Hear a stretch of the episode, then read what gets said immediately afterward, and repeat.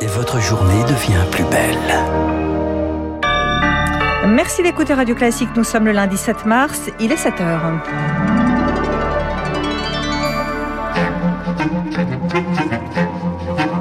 La matinale de Radio Classique avec Aurélie Blonde. À la une de l'actualité au 12e jour de guerre, des dizaines de milliers de civils toujours piégés en Ukraine, à Kharkiv, Kiev ou encore Mariupol. À l'instant, Moscou promet l'ouverture de couloirs humanitaires dans une heure pour évacuer ces villes clés. Un troisième cycle de négociations doit s'ouvrir aujourd'hui alors que Vladimir Poutine semble plus déterminé que jamais. La diplomatie est-elle condamnée à l'échec? Élément de réponse dans un instant. Une guerre qui percute de plein fouet la campagne présidentielle française. Éric Zemmour était en meeting à Toulon hier pour tenter de se relancer. Radio classique. Euh, Lucille Bréau, à la une euh, de ce journal de 7 heures, l'armée russe resserre son étau sur l'Ukraine. Kharkiv, deuxième ville du pays, vient de passer une nouvelle nuit sous les bombes dans les faubourgs de Kiev. L'aviation russe pilonne toujours Jitomir, Tchernigiv et Irpin, dernier verrou, au nord et à l'ouest de la capitale.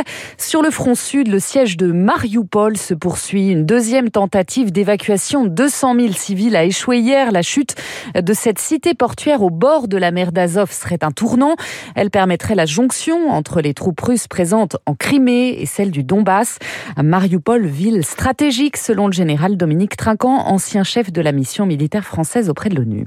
Au-delà de l'intérêt stratégique du port de Mariupol, qui est une porte ouverte sur la mer d'Azov pour la sidérurgie et les céréales ukrainiennes, il y a aussi un aspect idéologique, puisque à l'intérieur de Mariupol, il y a le régiment Azov, qui est un régiment extrême droite, et qui permettrait à M. Poutine de dire que je fais effectivement de la dénazification en Ukraine. Vous n'avez pas intérêt à bombarder au maximum pour détruire tout ce qui est à l'intérieur. Vous avez besoin de port, vous avez besoin de ce qu'il ce y a dans la ville. Selon le président ukrainien Zelensky, les troupes russes se préparaient aussi à bombarder Odessa, premier port du pays au bord de la mer Noire. En parallèle, Moscou annonce ce matin l'ouverture de plusieurs couloirs humanitaires à partir de 8 heures heure française dans le pays pour évacuer des civils de Kharkiv, Kiev ou encore Mariupol, alors qu'une troisième session de pourparlers doit s'ouvrir dans la journée sans grand espoir. Car Vladimir Poutine semble prêt à tout pour atteindre ses objectifs. Soit par la négociation, soit par la guerre, c'est ce qu'il a dit hier à Emmanuel Macron entretien d'une heure 45. Avant cela, c'est le président turc Recep Tayyip Erdogan qui lui avait réclamé un cessez-le-feu général urgent sans succès. Pour Jean-Sylvestre Montgrenier, chercheur à l'Institut Thomas More, les négociations sont dans l'impasse. Il s'agit euh, surtout de maintenir un canal de communication minimal. Vladimir Poutine, il accroît ses exigences désormais. Il faudrait également cesser les livraisons d'armes à la résistance ukrainienne ou alors hein, nous serions menacés d'être considérés comme des co-belligérants. La voie diplomatique, euh, je ne la vois pas. Euh, ça repose sur des négociations entre Washington et Bruxelles. Donc c'est l'échelon euro-atlantique, c'est l'échelon occidental qui est le plus pertinent ici. Un propos recueilli par Victoire Fort en parallèle. Paris continue d'envoyer des produits médicaux en Ukraine, selon Jean-Yves Le Drian, dont de l'iode pour se prémunir contre le risque d'un accident nucléaire. Les États-Unis, de leur côté, travaillent avec la Pologne à envoyer des avions de chasse de fabrication russe à Kiev. Les Ukrainiens ne savent piloter que des appareils de fabrication soviétique et seule Varsovie en possède. En échange, Washington pourrait fournir à la Pologne des F-16 américains. Un conflit qui ne fait pas l'unanimité en Russie. Au moins 4640 personnes personnes ont été arrêtées hier dans une soixantaine de villes lors de manifestations contre l'offensive russe. D'après l'ONG OVD Info, 13 000 protestataires ont été interpellés depuis le début de cette guerre. Une guerre qui perturbe toujours la campagne présidentielle française. Accusé par plusieurs de ses rivaux d'être inféodé au Kremlin, critiqué pour avoir dit que la France ne pourrait accueillir de réfugiés ukrainiens, Éric Zemmour a tenté de relancer sa campagne depuis Toulon hier en mettant en scène le ralliement de la nièce de Marine Le Pen, Marion Maréchal, le reportage d'Augustin Lefebvre. Pas de nom de famille. Pour la foule, c'est Marion. Le Vendéen Philippe de Villiers la présente. Elle est blonde comme une sirène. Elle est belle, elle est de droite. Pour celle qui se faisait encore appeler maréchal Le Pen il y a quelques années, le choix d'Éric Zemmour semble s'être imposé.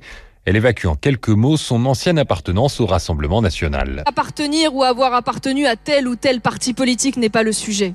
Parce que les partis politiques n'ont jamais été autre chose que des outils. Elle estime qu'Éric Zemmour est en train de faire tout ce qu'elle préconise depuis des années, refus du politiquement correct ou réalisation de l'union des droites. Merci à Marion de nous avoir rejoints. Le candidat ne cache pas sa joie d'avoir réussi à attirer la nièce de sa rivale. Marion, que tous les patriotes aiment. Et c'est nous qu'elle rejoint. La joie laisse place à la gravité quand il aborde la guerre en Ukraine. L'ex-journaliste tente de transformer son erreur en atout. Comme presque tout le monde, je n'avais pas vu cette guerre venir. Je suis le seul à l'admettre. Il revient également sur son refus d'accueillir des réfugiés ukrainiens en France. C'est désormais oui, mais temporairement et uniquement dans les villes volontaires. Ouais, le reportage d'Augustin Lefebvre à Toulon pour Radio Classique. Éric Zemmour qui invite par ailleurs ses partisans à un grand meeting place du Trocadéro. Ce sera le 27 mars prochain pour son premier déplacement de candidat. Emmanuel Macron lui a choisi les Yvelines. Il est attendu à Poissy pour une conversation avec les habitants autour de sujets libres. La colère monte toujours en Corse après l'agression d'Ivan Colonna mercredi dernier. Plusieurs milliers de personnes ont manifesté hier à Corté dans le centre de l'île. Derrière ce mot d'ordre, État français assassin, rassemblement émaillé de violents incidents. Le suspect de l'agression a été mis en examen hier pour tentative d'assassinat terroriste. Et puis un rassemblement à Paris aujourd'hui pour demander la libération du dernier otage français dans le monde, le journaliste Olivier Dubois, enlevé au Mali il y a 11 mois. Reporters sans frontières organise un rassemblement au Panthéon pour réclamer sa libération. La photo d'Olivier Dubois sera projetée à 20h. Merci Lucille Bréau. Prochain journal à 7h avec Charles Bonner. Dans un instant, l'essentiel de l'économie. L'édito de François Vidal, l'Europe prépare un plan d'autonomie et de résilience économique. Et puis cette question, comment sécuriser au moins partiellement son portefeuille en cette période de turbulence sur les marchés? La réponse de François Monnier, directeur d'Investir à 7h.